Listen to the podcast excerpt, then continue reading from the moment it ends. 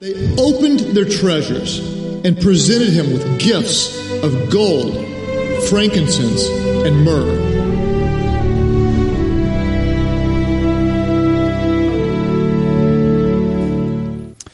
Last week we started this new series called "Come to Worship," and um, I have to tell you, at the end of the service, we uh, we're looking at four different postures of worship. And at the end of the service, when um, when we lifted holy hands, because that was what it was about, we looked at Scripture where God specifically told us to lift hands. We looked at Scripture where where the Apostle Paul specifically said for men to lift holy hands in worship to God. And I was I came down here. We sang the uh, the MercyMe song. Um, what was it? I just went blank because we just did Word of God speak. Uh, Emmanuel, God with us. I went down here and there was four young men on the front row in, in, the early service and I was sitting next to them or standing there, we're worshiping and man, I just got carried away in worship. Wasn't paying a whole lot of attention, but I have to admit that I did peek during the first verse. And I told y'all, I said, you don't have to raise your hands until you feel it's appropriate to raise your hands. And so I peeked and there's like three people and I'm going, oh well, maybe, maybe next time. We'll try again another time. At the end of the song, as I was walking up on stage to finish up the service, I turned around and I couldn't speak because almost everybody had their hands raised to God in worship.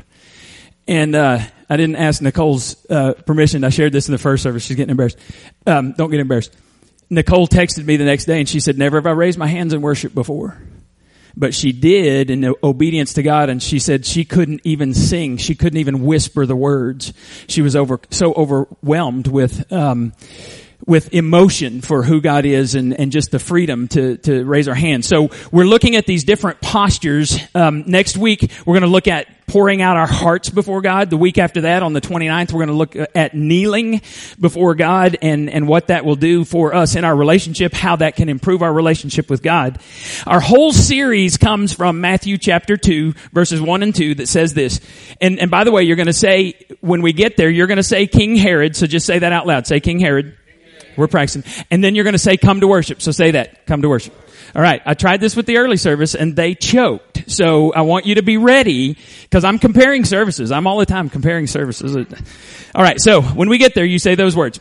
Jesus was born in Bethlehem in Judea during the reign of King Herod. Oh, y'all are good. I can so tell them next week you, you whipped them. About that time, some wise men from eastern lands arrived in Jerusalem asking, where is the newborn king of the Jews? We saw his star as it rose and we have Oh, that's good. They'll even hear that on the recording. I may play that for them next week and I say, this is how you participate. Now, this is a big deal. The reason I had you say King Herod is you need to understand who King Herod is. King Herod um, was underneath the Romans, but but make no mistake, King Herod was all about himself. He uh, he he created this seaport in in a swamp where nobody said you could build anything. He figured out how to build, pour concrete a hundred feet underwater before anybody else had ever figured that out. He needed fresh water to this seaport, and so he brought it in from 17 miles away. Built this this um, I can't even remember what it's called, but it's this basically this water trough that runs 17 miles and it's never off by more than a quarter inch over 17 miles to bring fresh water to this seaport. Um, he heard that uh, King David, he, he was a Jew, he wasn't a very good Jew, he was more Roman than Jew, but he heard that King David was the greatest um, king in Israel's history. So he said, if your greatest king hid on the top of uh, Masada, I'm going to build a palace on the top of Masada. Your king hid out, I'm so much better than your great king. I'm going to build this big palace. Again, he needed fresh water. So what does he do? He reroutes some of the canyons for over 20 miles to bring fresh water so that he can have, he's got warm water baths. He's got cold water baths. He's just, everything he did was about himself. It was large. He was so far ahead of himself as far as uh, uh, timing, being able to do these things, you know, build these things long before people thought that stuff should happen. Well, the reason I tell you this is because your king determines your legacy. All right? Your king determines your legacy. And I, I, want you to understand, King Herod, although he had to answer to Caesar, King Herod's king was Herod. Now, his legacy was this. He had 11 wives and 43 children. One time he became suspicious of one of his wives, and so he told his attendant, he said, when I leave on this trip, I want you to execute this wife that I think is going to try to take over my kingdom.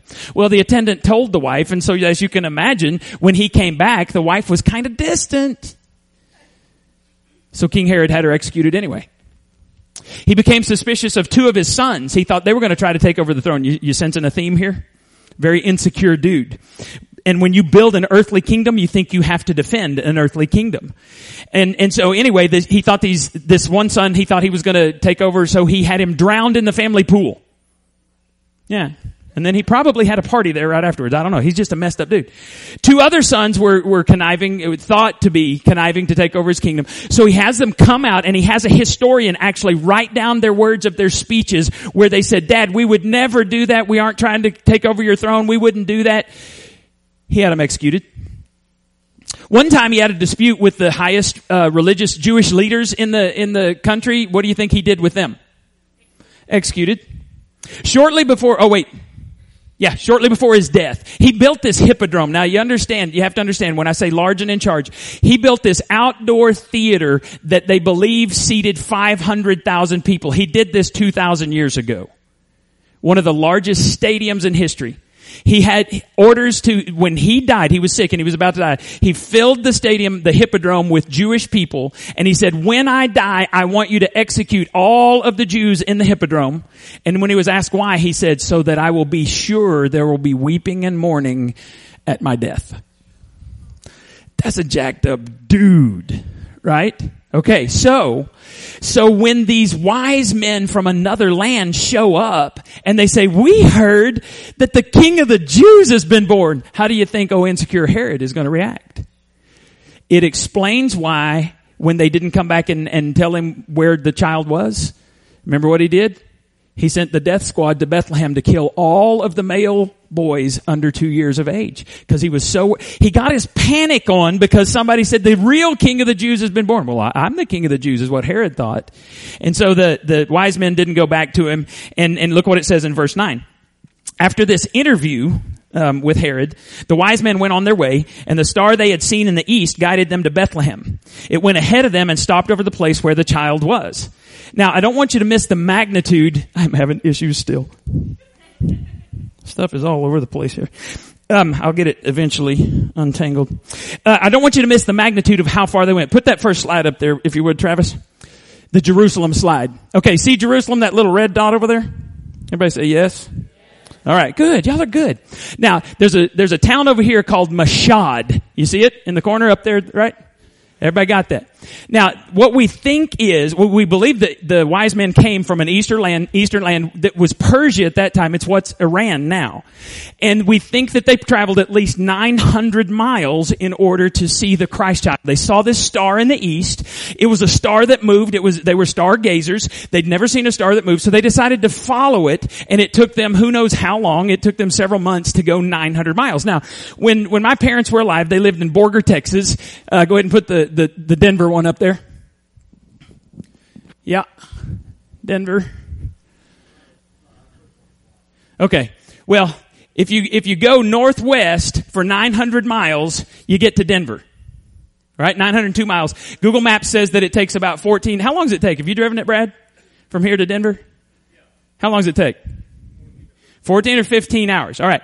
Now we used to go to Borger. Borger was 500 miles, so a little over half of that distance. And if you, if you were very careful and very strategic about your bathroom stops, like only if it was an emergency, then, then you could make it to my hometown in about eight hours. Now, we, I always wanted to take one of those little portable, potty things, you know, cause I had two girls. Caleb, you know, you just stop and go out there. But Janie wouldn't let me. So I had to stop at, you know, civilized places. So sometimes it took us more than eight hours. But my point is, if you're very careful and you drive very fast, you can make this trip in 14 or 15 hours. Now, if you go west, you end up in Lordsburg, New Mexico, 900 miles from here. And then do you have the Augusta one? Sometimes they're not coming up. If you go east, you end up in Augusta. Now I tell you this to say, it's not fun to get in a car, especially with little children who can't hold their water, and try to drive a long distance. The wise men didn't get to drive. They may, maybe they were on camels. We don't know. They, we just know it was a very, very difficult job for them to go 900 miles to worship this child.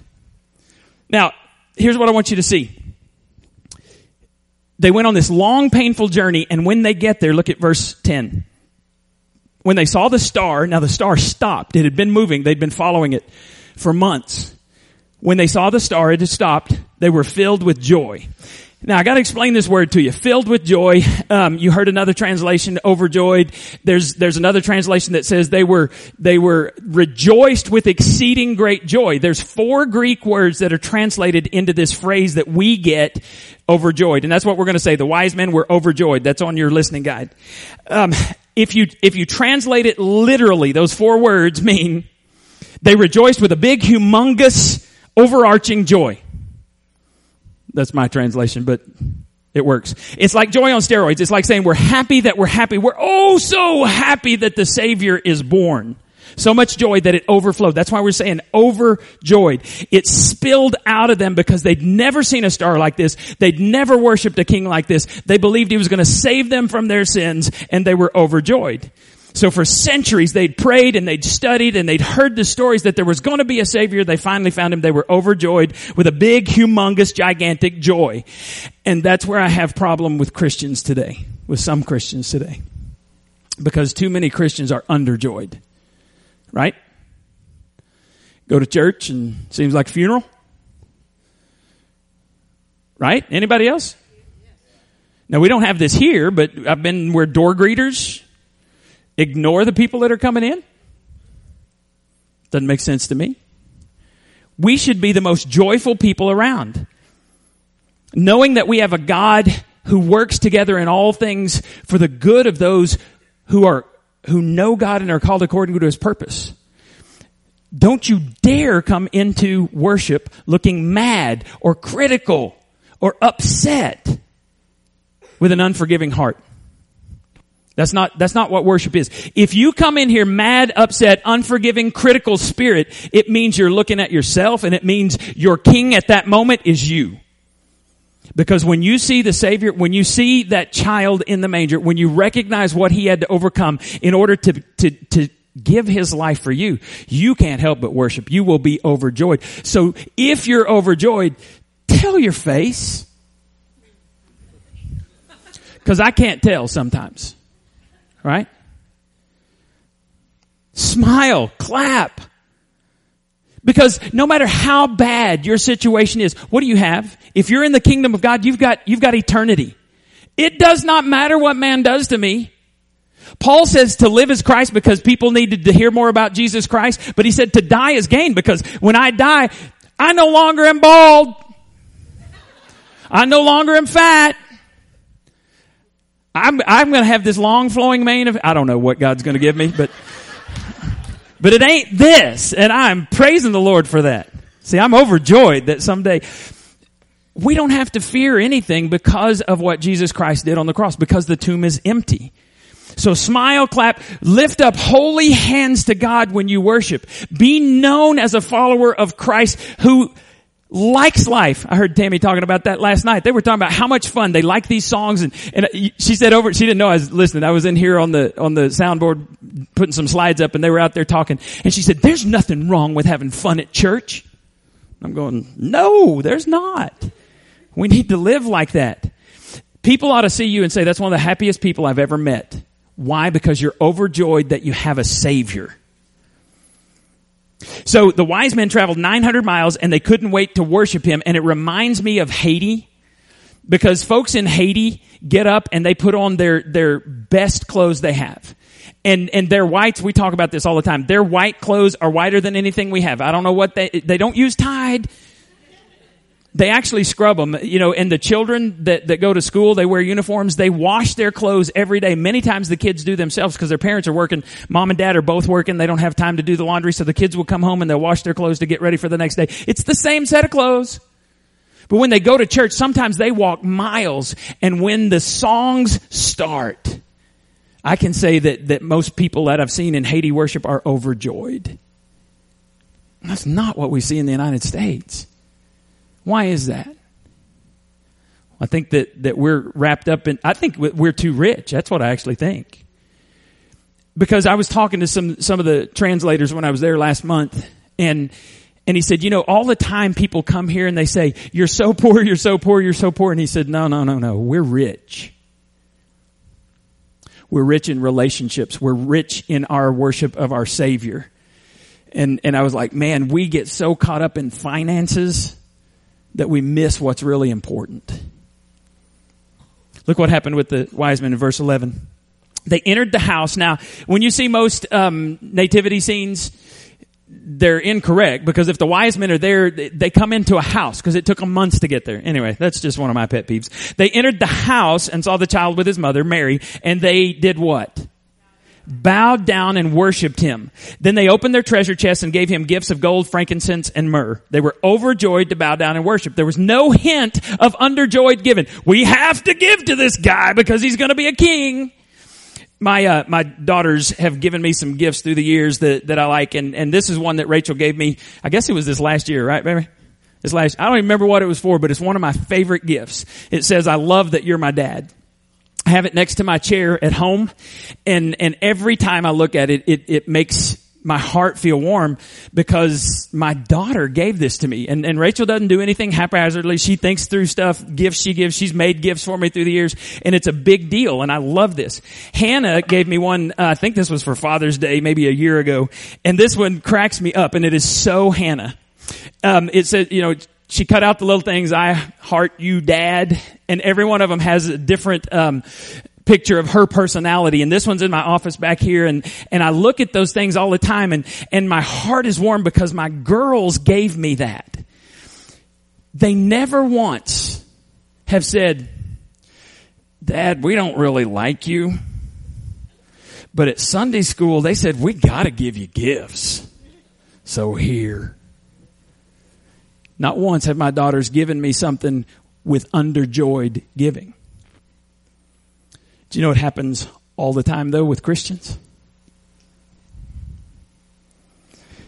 Last week we talked about lifting holy hands. Today we're going to talk about giving and some of you are going, dang, I came on giving Sunday.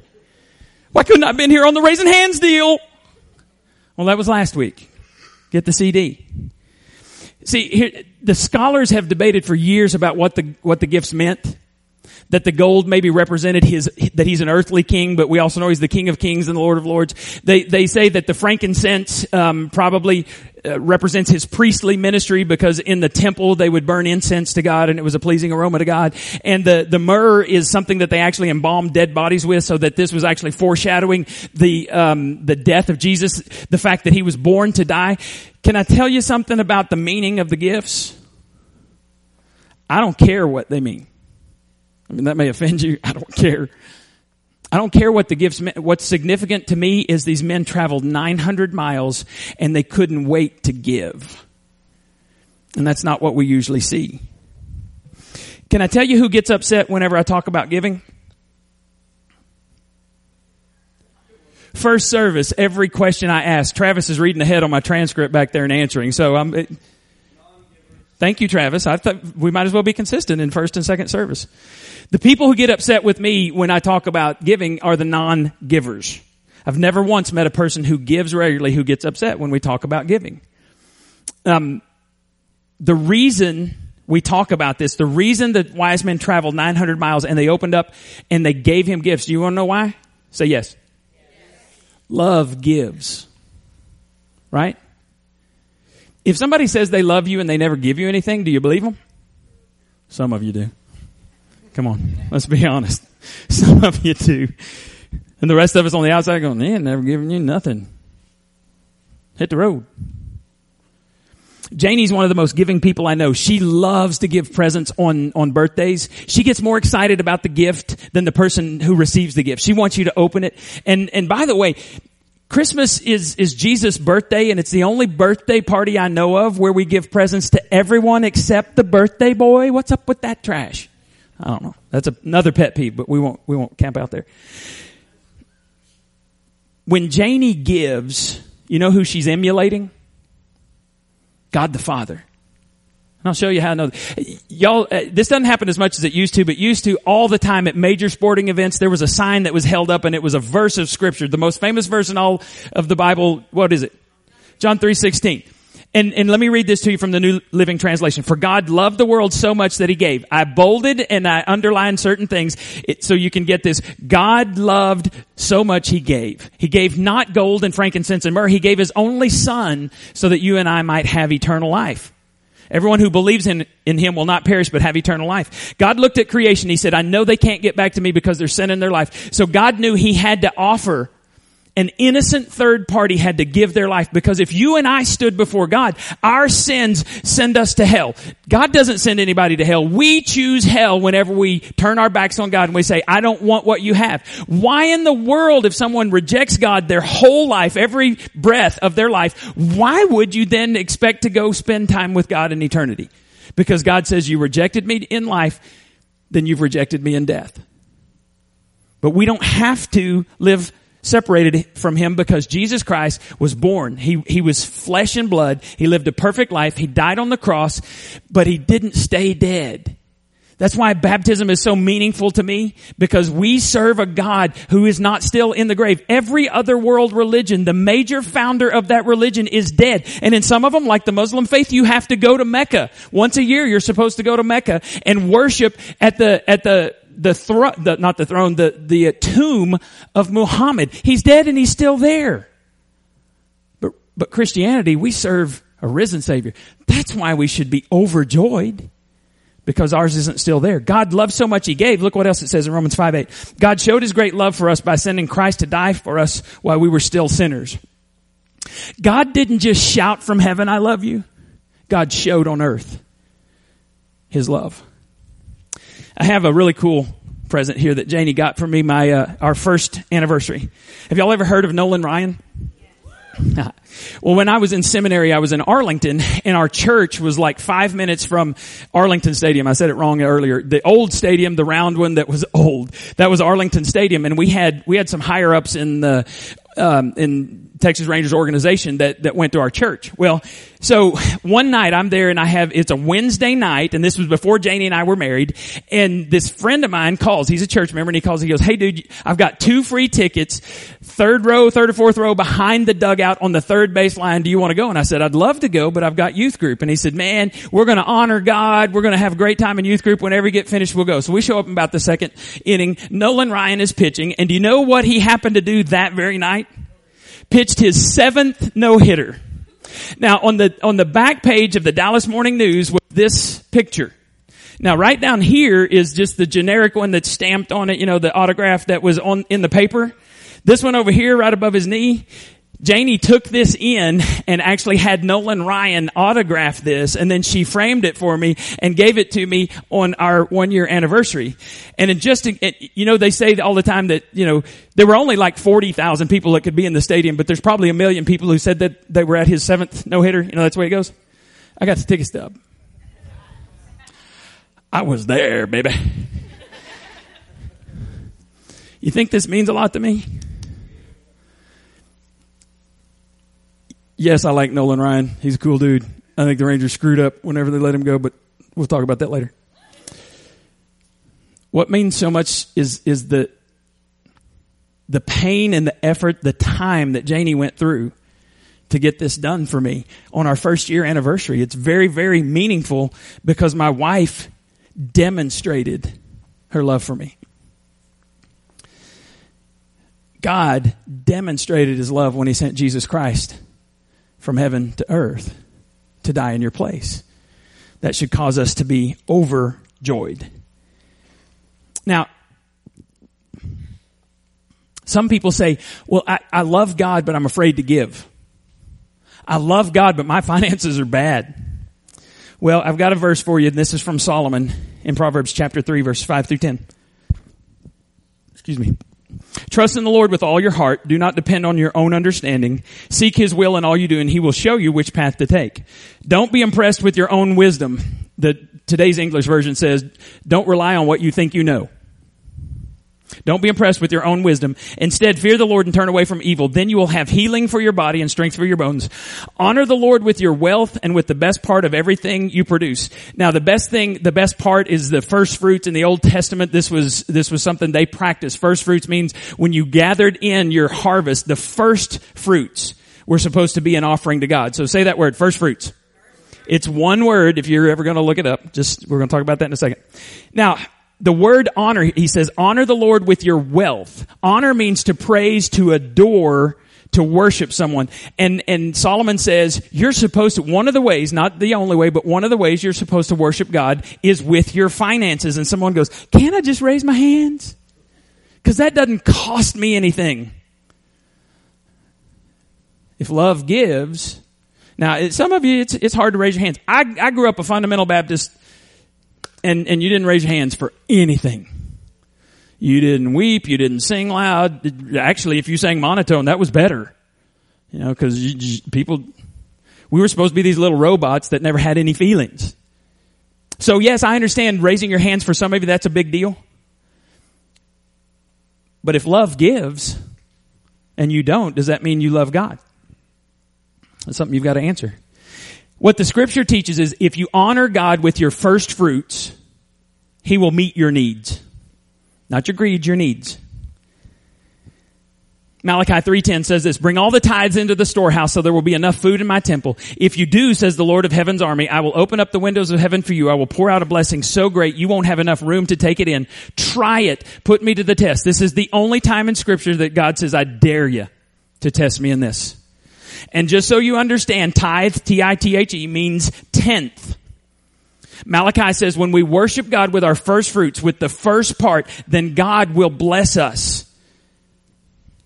He says, I'll pour out a blessing so much that you can't contain it. And if you're a new believer or if you're an unbeliever, this sounds crazy. You 10%? Are you nuts? Do the math. And, and I'll just point you back to what Solomon, the wisest man who ever lived, said. Trust in the Lord with all your heart and do not depend on your own understanding. Honor the Lord with, with your wealth and with the first fruits of all your produce. Here's how we say it. We bring our first and best to God. We bring our first and best and trust God to bless the rest. That's how we say it. Works better if I can read. Bring the first 10%, not the last 10%, not the leftovers. When we're blessed is when we're supposed to give.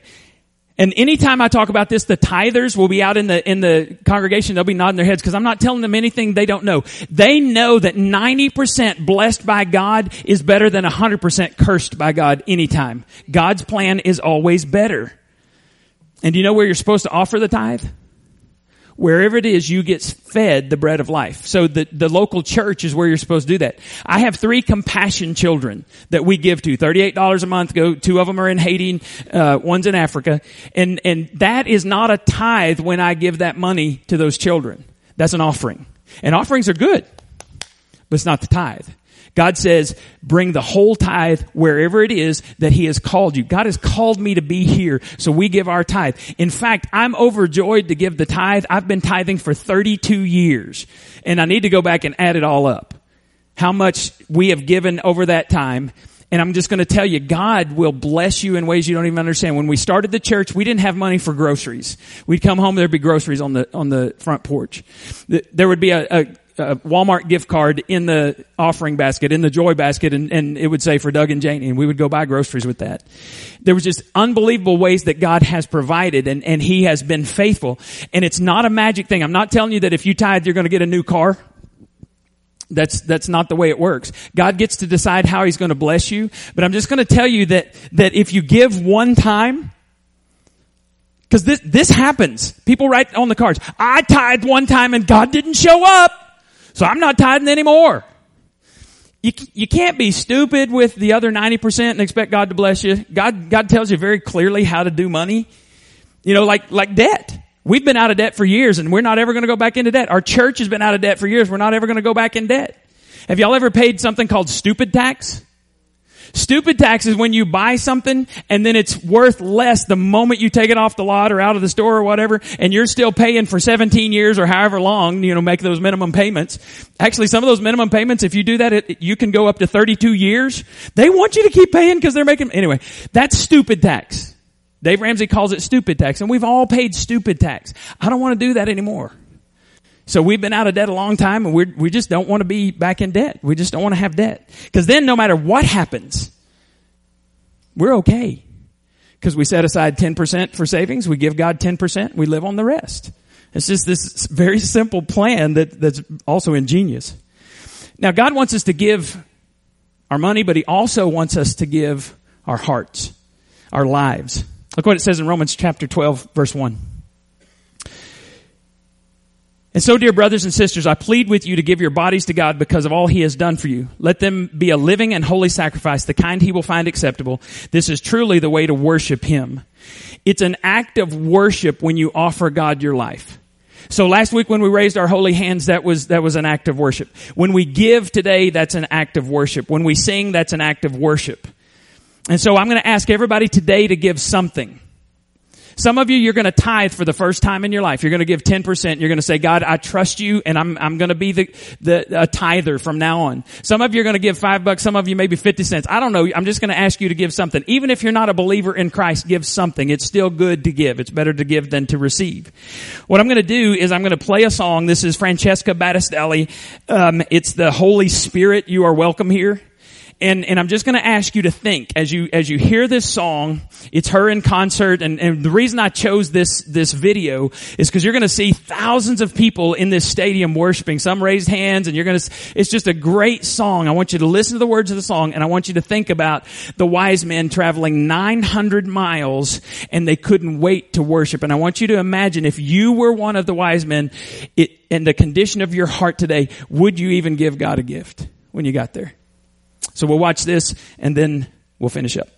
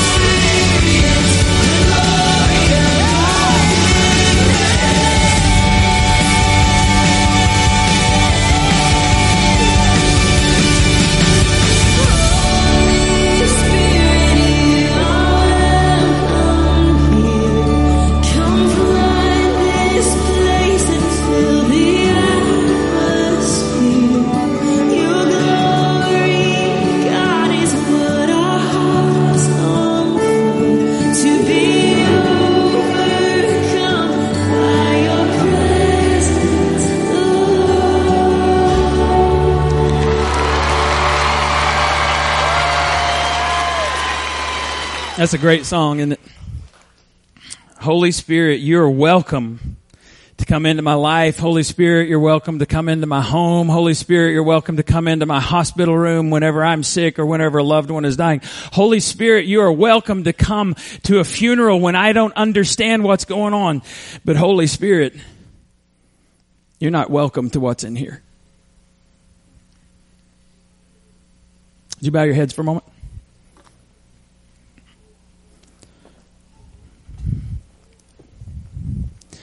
Some of you have been living what we call an underjoyed life. You know that you're blessed beyond measure, but you've just not been living that way. If that's you, would you raise your hand? Just got to admit, God, I'm underjoyed. All right, that's lots of you. Scripture says that if we confess our sins, He is faithful and just to forgive us our sins and cleanse us from all unrighteousness. The Bible says if we walk in the light as He is in the light, we have fellowship with one another and the blood of Jesus cleanses us from all sin. So you just need to confess that God, I have been living underjoyed. Help me to get my eyes off of myself, off of my circumstances back onto you. Some of you struggle with this idea of tithing. Doesn't make sense to me. It's, it's too much. How could God, uh, whatever. And I just want you to be honest. If you're one of those that struggles with tithing, would you raise your hands? All right. Thank you for being honest. Go back to the Word of God. Anytime you have any questions in your heart, go back to the Word of God. Go to Proverbs 3, 5, and 6. Trust in the Lord with all your heart and lean not on your own understanding. In all your ways acknowledge Him and He will make your path straight. Honor the Lord with your wealth and from the first of all your produce and he will cause your barns to be filled and your vats to overflow with good wine. Now, some of you are here today because you're not a believer in Christ. You've, you've never given your heart to Christ. And there's something on the inside that's been tugging you and you know that it's not an accident that you're here today. If you were to die tonight and you, you aren't sure that you'd go to heaven, would you just look up at me for a second?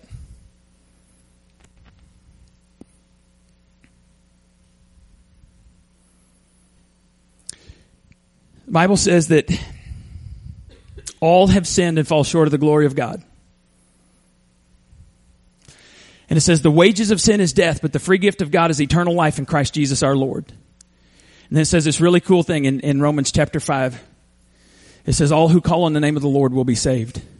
If you confess with your mouth Jesus is Lord and believe in your heart that God raised him from the dead, you will be saved. It's not you might be, it's you can hope for, it is you will be saved. First John chapter 5, John says, these things we've written to you who believe in the name of the Son of God that you may know that you have eternal life. He who has the Son has life. He who does not have the Son of God does not have life.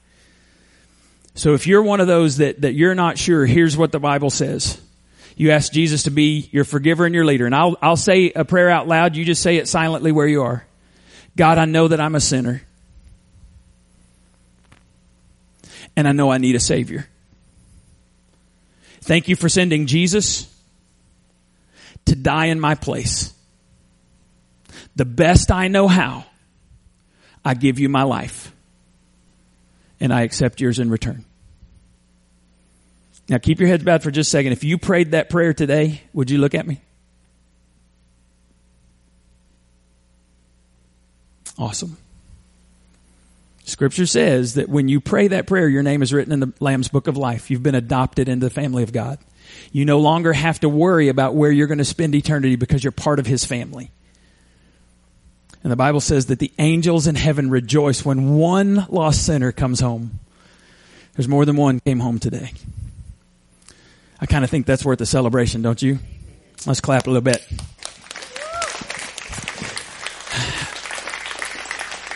You guys are awesome. Next week, we're going to talk about pouring out our hearts before God. The 29th, we're going to talk about kneeling before God. Come back and bring somebody. The studies indicate that one out of four adults would come to church if somebody asked them. Why don't you be the person that asks?